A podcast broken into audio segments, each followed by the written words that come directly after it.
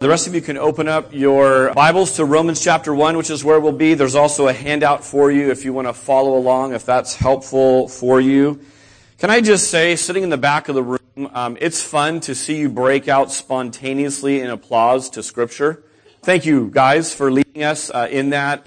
Man, it's good to hear Scripture read. It's, it's a part of what we do as a church is to give ourselves to the public reading of Scripture. And just to read an awesome passage that's inspiring and we just kind of spontaneously go, yes, that's so true. And to clap for that is pretty awesome.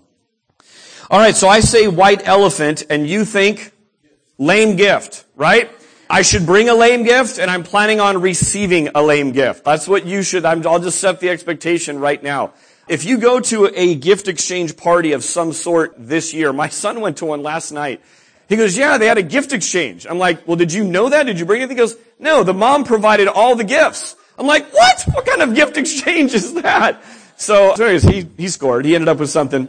But if, if you go to a gift exchange, you really have to understand the rules and what the expectations are. Because if there's a, a dollar limit, let's say, let's say 15 or $20 is the range that you're expected to, to do, then you're going to go and pick something out like that. And if you end up with like, you know, Santa toilet paper or something, you're really, really bummed out by that, right? Because you thought, wait a minute, that can't be $15 even on sale. Like, you know, there's no way the math works out. Um, but if you go to a white elephant and it's known, like, it's gonna be just junky, like, plan on bringing bad stuff, that makes for a lot happier campers. I know because I've hosted these year after year as a youth pastor. Uh, we always had a rule in our house with every gift exchange. Before we started, we said, you know, here are the rules. And the last rule was this. You cannot leave your junk at Dave's house. Because true story, I would go to my garage after we hosted a, a, Christmas party and tons of the gifts were still sitting in my garage. They didn't even want to bring them home. That's how bad they were. You know, life is filled with all kinds of exchanges and some more important than others. Uh, this morning, the text is really going to talk about some life altering exchanges that go on. If you've not been tracking with us, or if you have, just by way of reminder, we're in this series of Romans that we're calling Colossal Truths.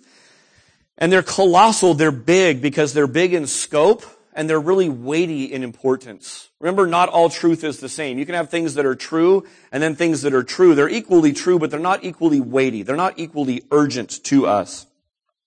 After sort of this intro, what Paul is doing in Romans 118 through 320 is he is laying out a case like a defense lawyer would, catch this, against all of humanity. That all of humanity is wicked. That's where he's going with this. That's why this first column we have here is ruin. This opening section of Romans um, is building a case that human beings are declared wicked apart from Christ. Remember a couple of weeks ago that I told you that the gospel offends the basically good crowd, right? So people who think that we're generally good, um, the gospel is offensive to that. I was out shopping. We're trying to color coordinate a family photo for all 11 of us. This is a nightmare. This is tough for us. I was at the store the other day and I saw this. And it cracked me up because I was thinking of this exact point that I was about to make on Sunday. When you begin talking morality with people, some common themes emerge from those conversations. If you ask someone, are you a good person? The more combative among us will say this. Well, I'm better than you. Right? I mean, they'll just, they'll go right at it. They'll start beating on you, right? But most people say something along these lines. Yeah, I think I'm basically a good person. Now, just in that response, which is, which is a fun, interesting way, not everyone has this personality, but you can strike this up at Taco Bell. By the way, they took away my Taco Bell. I don't know where I'm going to eat now. But you can just strike this up with people sitting next to you at Taco Bell. It's, it's actually really a fascinating, fun thing to do. Um, but people so many times will say, yeah, I think I'm basically good. And a couple of things immediately jump out with that. Why does someone include the word basically? Isn't that a little bit self-incriminating? I, I'm basically good. Well, let's get into the basically. And then they always say this too. They always say something along the lines of, I think. I'm, I'm basically a good person. Yeah, I think I am. And, and that brings up this question. Are you a fair judge of yourself? Secondly, and maybe far more importantly, does your opinion about whether you're good or not even matter? Is that in play with the discussion? The gospel offends our basic human goodness. Now in drama and literature, we have the tragic flaw, or to err is human. In psychology, we have something called the human predicament. And sociologists often regard people as victims. Have you heard this? Right? Pointing to failures of society and government and laws and her- hereditary issues and environmental issues and all kinds of things. What these all scream is from every corner in every field in every study, we understand this. We are flawed. We are broken and we know it. Paul has humans much more active in their role of their misfortune than most voices that you will hear suggest. In the passage we're looking at, and I'm going to reach back into Ben's passage a little bit because there's such flow. It's very difficult to break this letter that was written as a single thought into different weeks, but we'd be here for five hours at a chunk if we didn't. But in this passage we're going to look at, three times he very explicitly talks about the ability to know and experience God. And yet tragically, three times, human beings exchanged what was given to them in exchange for a fake. So if you're taking notes, we're going to look at three trades, as it were, and the devastating effects that they had. We call this first section ruin because it accurately describes the human condition apart from Christ.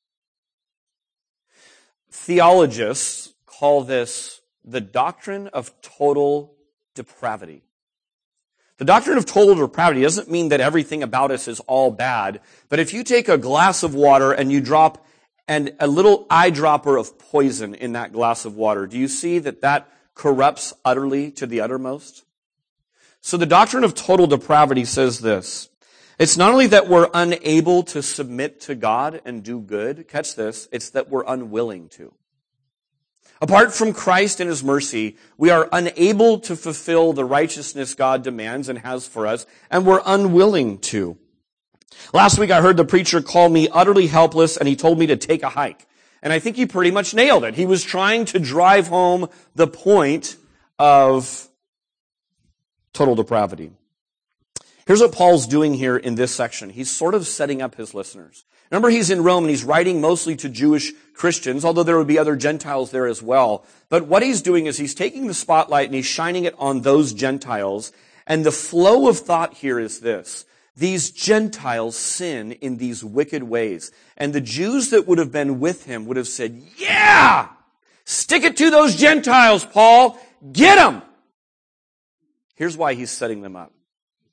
If you were to read chapter 2, verse 1, which is where we're going next week, here's what he does. He takes the spotlight after he just gets everyone worked into a rile saying, yeah, those Gentiles sin so wickedly, and he turns and he spotlights the Jews, and he would put himself in that. So he, so he turns on them, and here's what he's doing. He's saying this, that specific sins vary, but the degree of depravity and ruin and lostness is the same. We're going to look today at those Gentiles. Most of us are those Gentiles in this room who are apart from God, who didn't have the law, who just birthed wickedness in all kinds of new and inventive ways. Next week we'll look at at the Jews. And what these two camps sort of represent are these people. It's those who have snubbed God and said, I am fine without God. If God's even real, I'm going to take my chances and live my, my life my way. And they shake their tiny rebellious fist at God and they live their life that way.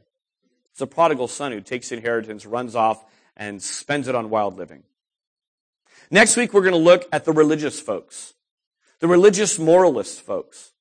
These are the people who turn their noses at those people. These are the people who shove their self-righteousness above everything else, and they're the judge, and they're God.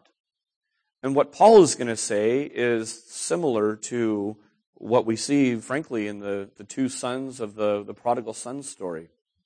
That whether you've pulled away from God and are living in utter rebellion, or whether you're right up close but haven't come into the feast, haven't become part of the family, you're equally lost. Your sins, the, the names of your sins are different, but your lostness is to the same degree. And he's moving to this conclusion in Romans 3.23. For all have what? Sinned. Not basically kind of messed up a tiny bit. For all have sinned. God speaks into this. Here's the challenging thing about this section of scripture. We're here for a few weeks. And aside from a couple weeks ago where we looked at the glory of the gospel and not being ashamed of it, built into the text is not the gospel. So I want to pull us out of the text just for a moment and say this, that, that God gloriously and lovingly speaks into the mess that he finds us in. These are Jesus' words. Talked to you about this two weeks ago, John 3.16. He says, I love you and I've provided a remedy. And remember, it's an invitation and a warning all at once. This most famous of all passages. Hey, isn't Jesus love? Didn't he so love the world that he sent his son? And they know that much. And we, as Christians, maybe quote that much. But built right into this most famous of texts is an invitation to come and a warning of wrath for those who don't. Condemnation for sin. Um, first drive last week, not Thursday's game, but last week of the Raiders Bills game. Um, this is how interesting it is as a Cowboys fan right now they're blowing people out so much that I'm turning to other games I really don't care about. Becky made this comment. Why are you watching the Raiders and Bills? And I said, well, because, you know, the Cowboys are just blowing people away and they weren't on at the time. And so I have to kind of get my fix elsewhere where hopefully there's some challenge. I'm kidding. I know some of you are like, man, those Cowboys fans really are obnoxious. I'm trying to rile you up a little bit. All right. Bills, Raiders. First drive of the game, there's a flag. For those of you new, new to American football, when a yellow flag is tossed out, that means there's a penalty that's been observed. Okay? So a flag is tossed out, and here's what the ref said, and I don't think I've ever heard this before. I know we have some hardcore football fans. Maybe you've heard this before. But I heard something that actually caught my ear. He said this. He said, after being warned on the pre, he said illegal formation on this offensive lineman, um, after being warned on the previous play. And I thought, what? The ref was saying this. I called a foul on a guy because he didn't stand in a straight line. You have to be in a straight line, and the replay shows he was clearly not in a straight line. The most basic of things, right? But he added this bit that I warned him. It's like the ref saying, I warned him on the previous play. He didn't heed the warning, and so I threw the flag. It was a really interesting play and caught my ear. I actually rewound it and watched it again because I'm like, I don't remember hearing refs normally say that. Now here's what I found really, really fascinating about that. What happened with that play is that the score is zero, zero to zero, um, and quarterback Carr tosses a bomb to this wide receiver named Cooper for 51 yards. That's half a football field, people. That's a big play. So that mistake of not lining up, like kindergartners can figure out how to line up, right? Those few inches cost them a massive wide open busted play. Here's what is the fascinating part. And here's my question to you. Why didn't the offending player, this large offensive lineman who was way bigger than the ref and could have broken him in half if he wanted to, why didn't the offending player or the coaches or the fans appeal to the fact that he's basically a good football player? Wait a minute. He most of the time lines up the right way. Could you reconsider? We really need those yards.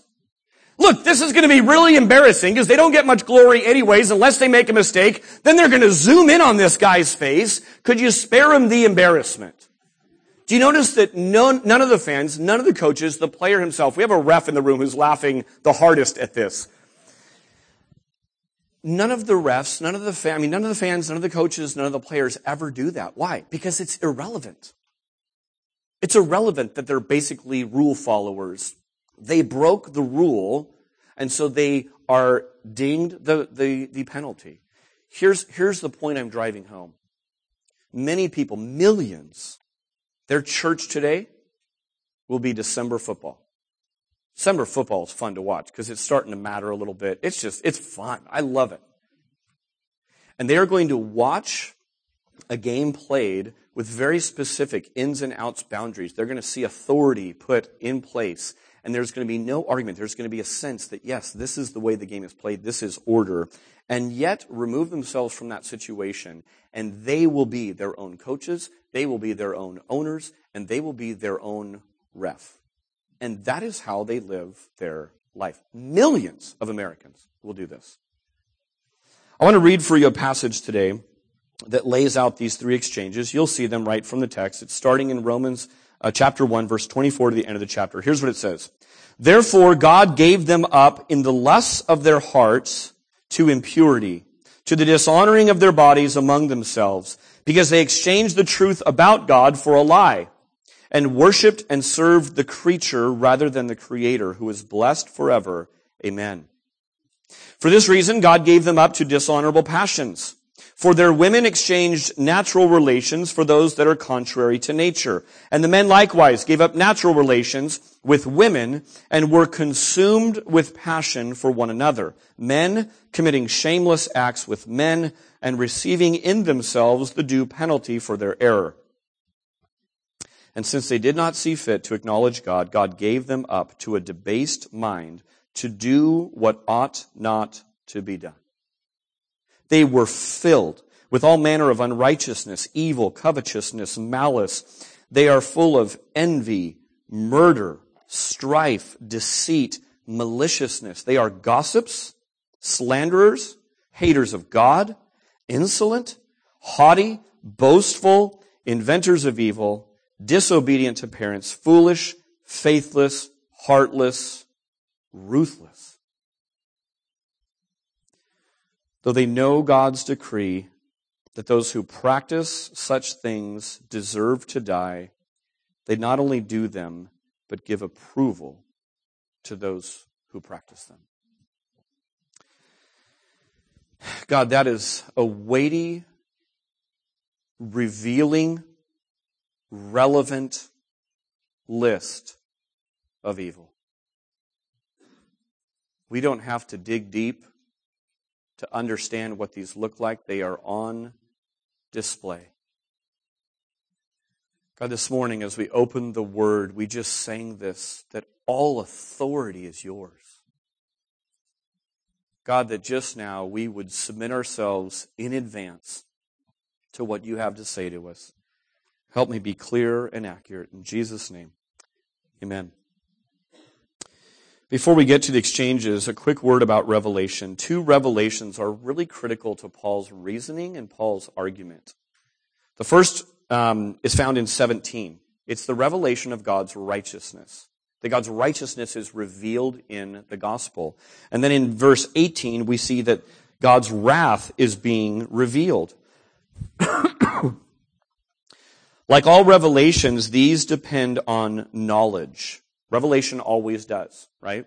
And there's two general, uh, there's two kinds of knowledge. There's general revelation, two kinds of revelation, excuse me, general revelation and special revelation. General revelation is that which we see in nature. Ben walked us through some pictures and we see some of God's divine attributes and divine character as seen in nature.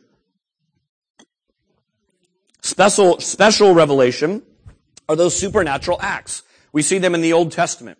We see them in the life of Jesus Christ. We see them signs given to the early church that would go along and they would validate the message that is being proclaimed about Jesus Christ. The Bible that you're holding in your hand or on your phone is one such special revelation. Here's the point that's really important to make before we move forward is this. God does not judge us on what we don't know. God does not judge us on what we don't know. Let's go back to the offensive lineman for a minute. If he had no clue that a new rule had been invented that week, that if you don't line up within an inch of each other in line, then there's a penalty, and then he were flagged for it, and none of the fans, coaches, owners were informed of it, there would be an outrage, right? Pictures of goalposts going down, the whole nine yards. It would be, it would be ridiculous. God doesn't judge us on what we don't know. Look in your, um, or look at this picture for a minute. Mankind is responsible in the exchange. This picture is an accurate represent, uh, representation of this. It's not that the gift that was given was stolen from them. It's not that it was misplaced, it's that it was exchanged. An exchange involves two willing parties, one giving the other in exchange for something else. We're going to make this trade. It's an agreement that's been, been come to.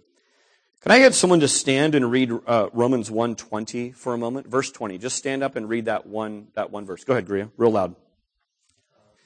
So man's problem is not knowledge. Man's problem is a lack to acknowledge. It's not, a, it's not a problem of knowledge, it's a, it's a lack of acknowledging God as God. Think about this. One can only suppress the truth if they know it. If they don't know it, it's called something different. Ignorance. Right? I was ignorant of that. But if I suppress the truth, if I suppress something, it means I possess it already. So this passage clearly talks about the suppression of truth. We're about to celebrate, or we're in the season of Advent, of celebrating light coming to all men. Gospel of John, chapter 1. That the light has come to all men. Every single person you ever meet has been given a conscience. It's a real thing. It's made up of two words. It means with knowledge. That is, what you are doing is with knowledge. The reason people can say basically good points to some level of standard, does it not? I love that shirt. Define good. What do you mean by that exactly? These are the questions we wrestle with in morality. Here's why I'm pounding on this so much. The gifts that were given and traded away are foundational to our lives. Worship and knowledge and marriage. These affect my life every single day. Those three things are foundational to making me who I am. Those are the gifts that are in view this morning, and these were handed over.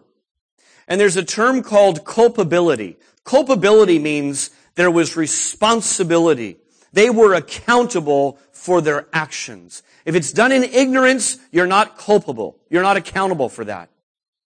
But if you're suppressing the truth, then you are accountable for your actions. I want you to note that when the exchange happened, they didn't stop worshiping, they worshiped something different.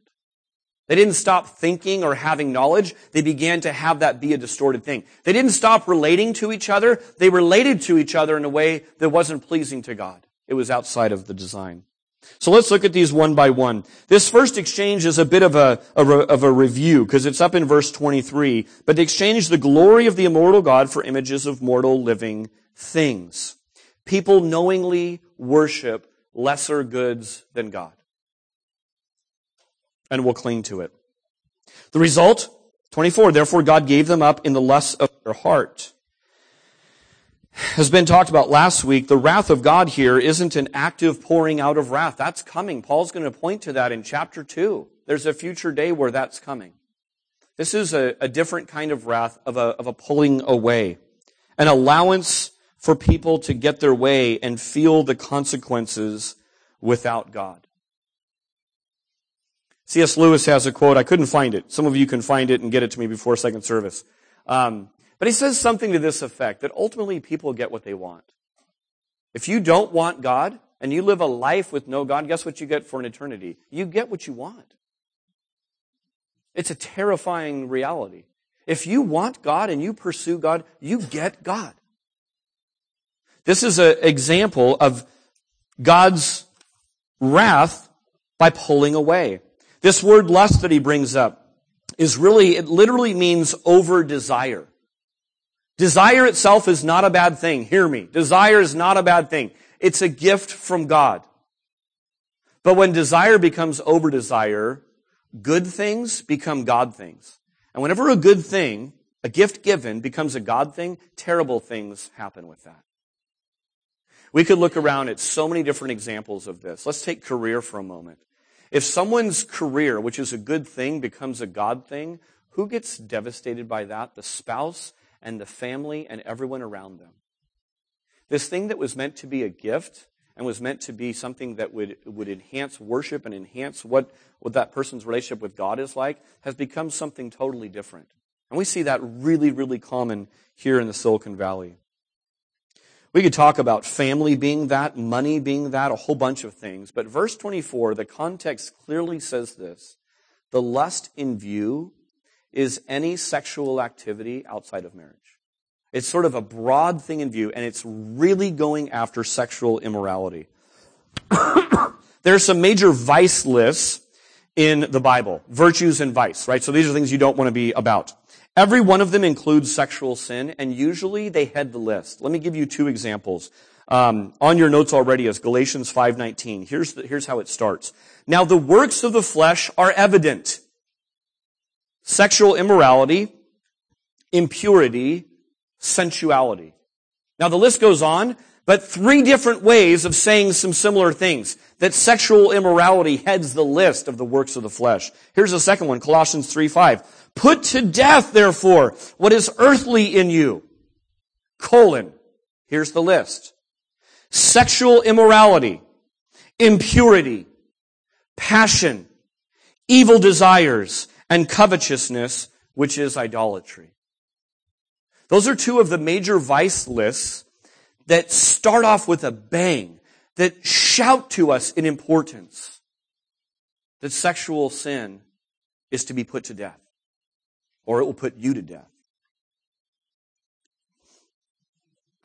This morning, we're going to spend most of our time on the third exchange. The third exchange talks about same sex attraction and same sex behavior. And I want to spend the bulk of the time, even though this passage isn't a passage specifically about homosexuality, it is, I think, the longest passage dealing with homosexuality. I want to spend the bulk of our time there because of a couple of reasons. One is because of the cultural climate we live in. This is being discussed at not just news levels, not just personal office water cooler talk, but in schools, in policy, in government. You cannot turn a corner in our city and not come across this topic. So I want to hit this head on and spend the bulk of our time there. So how serious are these other sins? 1 Corinthians 6 9 says this. Do you not know that the unrighteous will not inherit the kingdom of God? Do not be deceived. Listen, neither the sexually immoral, there it is, heading the list again, nor idolaters, nor adulterers, nor men who practice homosexuality, nor thieves, nor the greedy, nor drunkards, nor revilers, nor swindlers will inherit the kingdom of God. Can I point out some great news in this devastating list?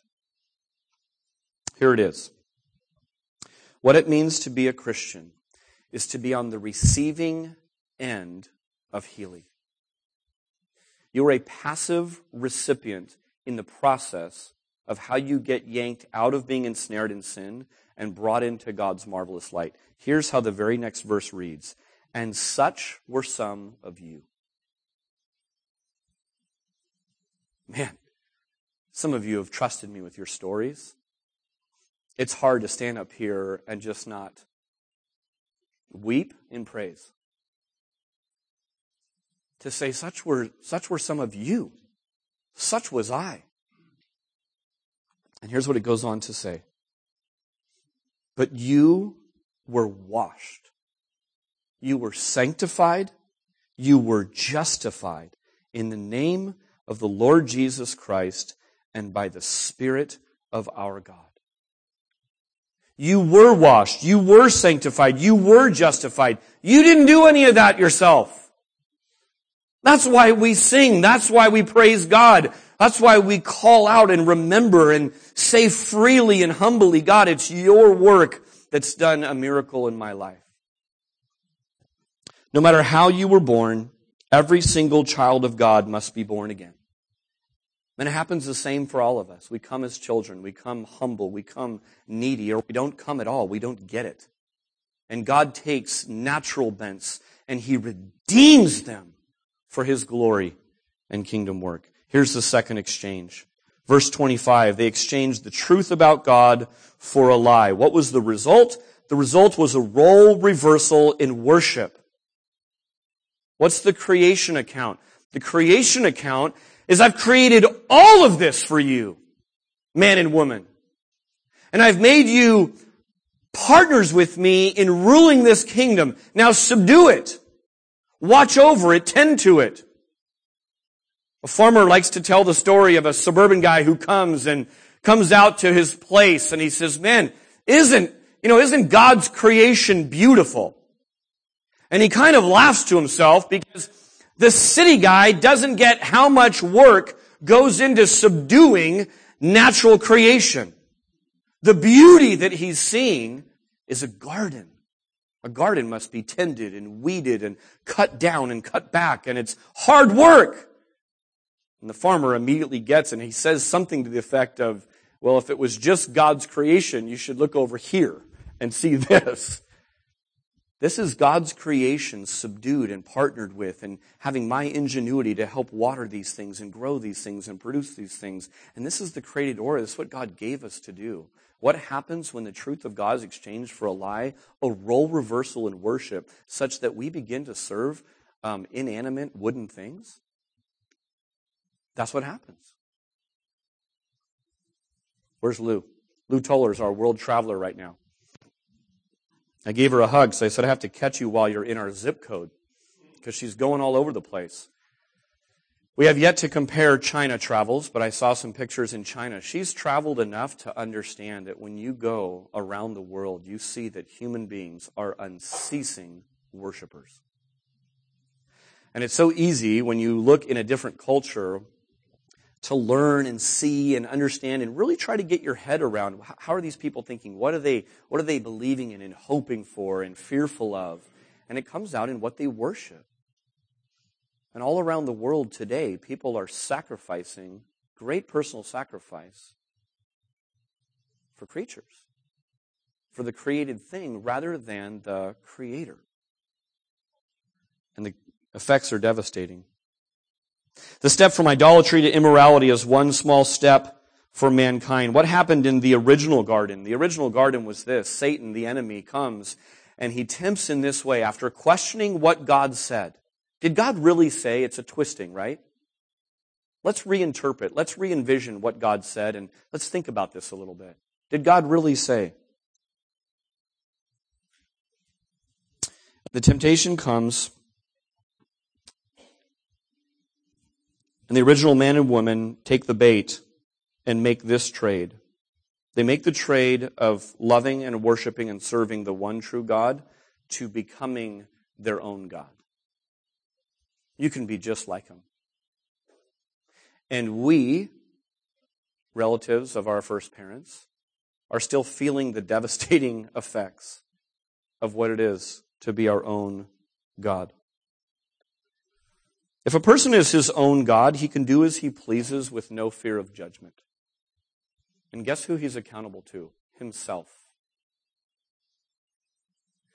We are more and more, as a country, heading toward what we saw in the book of Judges, which is everyone doing what's right in their own eyes. Society can't even get this right. Government can't get this right. I've got to figure this out. So there's thousands upon millions of little judges running around, doing what's right in their own eyes as their own God. The result of this kind of self-deception is self-indulgence. Self-deception leads to self-indulgence. That brings us to our third exchange. Natural relations for those contrary to nature.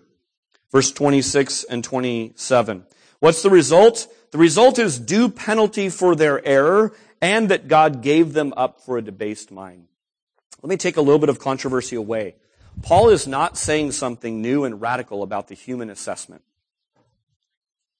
nor about sexual behavior. he is simply reiterating what's found all through the Old Testament up to this point. So he's not saying, he's not saying something new and groundbreaking, but in total agreement with Old Testament law. That homosexual behavior is not just different or alternative but shameless and deadly. Same-sex behavior is the word I'm going to use over and over because it's different from same-sex attraction. Let me give you the quick distinction. Same-sex behavior is same-sex attraction that has been given birth, carried to term, and is now being carried out as sin. Doesn't every wrongdoing start in the mind? Of course it does. We think something, And for a Christian, what is a Christian response to a wicked, evil thought? What are we to do? We're to take it captive. We're to not carry it to term and act on it. So same sex, same sex attraction. Almost every person I've had this conversation with. In fact, I can't, I can't think of a single one for sure. And I've had many, many, many conversations with people. Some who struggle with same sex attraction, some who don't struggle with it at all. They celebrate it. But every single person I've ever talked to about this um, has indicated, if they're open enough, that it was unwanted. Some haven't told me if it's unwanted or not wanted, but none of them said, I wanted this, I pursued this, I sought this out. So I'm going to use same sex behavior because I think it's different than same sex, sex attraction. I'll tip my hand early and say this.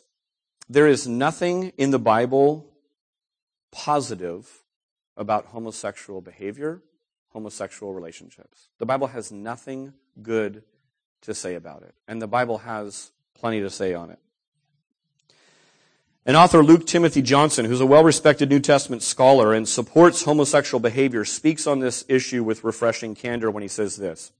I think it's important to state clearly that we do, in fact, reject the straightforward commands of Scripture and appeal to another authority when we declare same-sex unions can be holy and good. Remember, New Testament scholar who's on the side of homosexual marriage. And what exactly is that authority? We appeal explicitly to the weight of our own experience and the experience thousands of others have witnessed to, which tells us that to claim our own sexual orientation is in fact to accept the way in which God has created us. I want to say at the start of this, we had some interesting conversation over um, over our last family party with extended family around. One of the great things about Thanksgiving and Christmas is you get the different generations together. And I recognize that there are different, there are generational differences in here as we talk about this topic. Many in the younger generation just have no issue with this whatsoever. Many Christians in younger generations say, live and let live. This is not a big deal. Uh, this is what's giving a black eye to Christians. Uh, many in the older generation don't even want to talk about it. They just go, oh, I just, let's, let's move on to something different. It's so different than what they grew up with that, that it's just kind of, you know, and here's my, here's my invitation and my challenge to you. This is not the time to bury our heads in the sand and kind of let this be someone else's issue and hope this kind of goes away because I think it's really complex and I'm not a biblical scholar, so I don't know what to think about it. It's not the time for that. This is not going away. This is as close as kids in our school system wrangling through, wrestling through, how do I be a Christian and have some things imposed on me that are absolutely against uh, what I'm taught in the scriptures. I want you to know there are many revisionist authors and theologians out there who are trying to make ambiguous that which isn't. And I would call your mind back to the Garden of Eden. Did God really say? Did God really say that? Let's look into it. Here are a couple of the key things that are gone after. Paul knew nothing of long-term committed same-sex relationships or else he wouldn't have condemned him. This is what was going on in, in, ancient times. This was men with boys. This was unwanted. This was rape. This was something totally different. Nonsense. All kinds of extra biblical authorship says that's totally not true that Paul didn't, wasn't not making allowance for that. Secondly, they'll go into the wording of it's not going against God's nature, but their own nature. So in other words, if your own bent is this, don't go against that, or else that's the nature that's being discussed in this passage. Now here's what I know. For many in this room, perhaps for most in this room, it's not a matter of nuanced understanding of specific Greek words that are problematic. Here it is. You ready? It's far more visceral. It's far more just human. It's this. It doesn't seem fair. It's not fair. I have a daughter, I have a son, I have a cousin, I have a neighbor, I have a friend, I have a coworker. They're amazing people, and I love them dearly. They didn't choose this for themselves. And you're going to tell me that God would deny the loving relationship that I have with my spouse? That just doesn't seem fair. I don't know if that's hitting a nerve with you, but if it is, let me plead with you. For this generation and for generations coming up behind us, we need to get this right. We need to come at this with somewhat of a dispassionate point of view, and we ought to say, what does the scriptures teach us? What would Jesus do? What would he endorse? What would he not be a part of? The way that we should talk about this, I got this directly from a book that's on your outline called What Does the Bible Really Teach About Homosexuality? It's short enough that I think many of you can read it. It's written by a pastor back east whom I really respect. And I'm going to take these directly from him, but I think it's really helpful. How should we speak about same-sex attraction, marriage, relationships? And he gives some different categories. If we're talking to cultural elites who despise us and our beliefs, we should be bold and courageous with people like that. If we're talking to strugglers who fight against same-sex attraction, we want to be patient and sympathetic as fellow strugglers with different sin names. If we are talking to sufferers who've been mistreated by the church, we want to be winsome and humble. If we are speaking with people who are shaky Christians, who seem ready to compromise the faith for society's approval, we want to be persuasive and persistent. If we're talking to those who are living as the scriptures would not have them live, we want to be straightforward and earnest with them. And if we're talking to belligerent Christians who hate or fear persons who identify as gay or lesbian, we want to be clear and corrective. With this list in mind, let me address the church as the pastor, recognizing that we probably have some level of this list, maybe everyone in this list, in the room this morning. As I walk you through Paul's argument, it's really simple. Paul appeals to the Creator and he appeals to creation. Ben correctly pointed this out last week. Animals, birds, creeping things in verse 23 directly mirror, in fact, identical wording of what's called the Septuagint. The Septuagint is the Greek Old Testament. It's the Greek translation of the Old Testament. Exact words found in Genesis 1:26. Go back and listen to that section of Ben's message. Then the language of a lie in verse 25, shameless acts in verse 27, and sentence of death in verse 32 are all allusions to the fall in Genesis 3. Paul is going back with his Jewish readers to something they would have know, known explicitly because it's told over and over. Creation story, Genesis 1.26, and then the fall by chapter 3. And he's coming back to that. Here's why that's so key. This is not going against what's natural or unnatural, I should say. Same sex behavior is not unnatural in the way, to use an illustration from the book I just referenced, that a deaf person might talk with their hands in an unnatural way. It's not wrong, it's just different.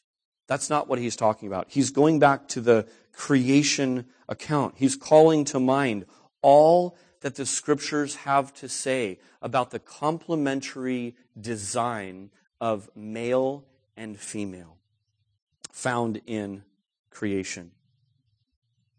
To say otherwise, as revisionist theologians are saying, is to scream, we're telling the wrong creation story. God got it wrong. He's telling the wrong creation story in all of nature if this is what's blessed and holy. I want you to get an animal in your mind for a minute, a species of animal. That species of animal, if we took the time, we could go around the room and we could rattle off 80 or 90 species right here. And here's what's powerful to look at. Every one of those animals that you just called out has not just corresponding sexual components to them, but complementary sexual body parts designed by God, built in by God. This was enough for Paul because it was enough for Jesus. Jesus was questioned about divorce. And when he was questioned about divorce, the ripping apart of that which God brought together, Jesus goes back to the creation account. He doesn't make allowance for it. He goes back to the creation account. He answered, have you not read that he who created them from the beginning made them male and female? He put his stamp of approval on heterosexual marriage and said, therefore a man shall leave his father and his mother and hold fast to his wife and the two shall become one flesh. So they are no longer two, but one flesh. What therefore God has joined together, let not man separate. Jesus affirms the biblical relational formula, which is one man plus one woman equals one flesh for all time. That's what he was saying. Another book on your list I read this year, written by Rosaria Butterfield, The Secret Thoughts of an Unlikely Convert. She went from being a postmodern lesbian professor heading the queer studies at Syracuse University to being the wife of a reformed pastor and a homeschooling mother. It's a fascinating read. And she said this when I was living in that lifestyle with my partner. She said there was no regret and there was no shame. She says the buzzwords that are around this movement are accurate because I lived it gay rights and gay pride. She said the rights and the pride, those two words accurately reflect the impenitent human heart that is wrapped up in this. And it's been an exchange. And until God shone the light for her, she had no regret, no shame. We live in a world where shame is placed on things that are honorable, and honor is placed on things that are shameful. Here's a quick question for you. Think about this. If Monday morning you were to come out boldly and vocally as a person in support of the virtues and blessings of same sex attraction on the one hand, or you were to come out as a Jesus is the only way to God gospel preaching Christian. Which would earn you applause and honor? Which would earn you shame and jeering from a majority of the people in your world? Food for thought. Christian, don't expect better treatment from a lost world in need of a Savior than Jesus experienced. I'm not going to take the time to unpack the next 24 sins listed here, but catch this. Every one of them are present and prevalent in our world, in our city, in our home. We haven't advanced as mankind so far away from when this letter was written that we've somehow out, you know, outgrown it, evolved out of all this wickedness. We look at this list and go, yeah, I know each of those. The most devastating thing is found near the end. Paul specifically calls out the sin of giving approval to those who practice such things. Here's my final warning before we close. Beware of what you practice and beware of what you endorse.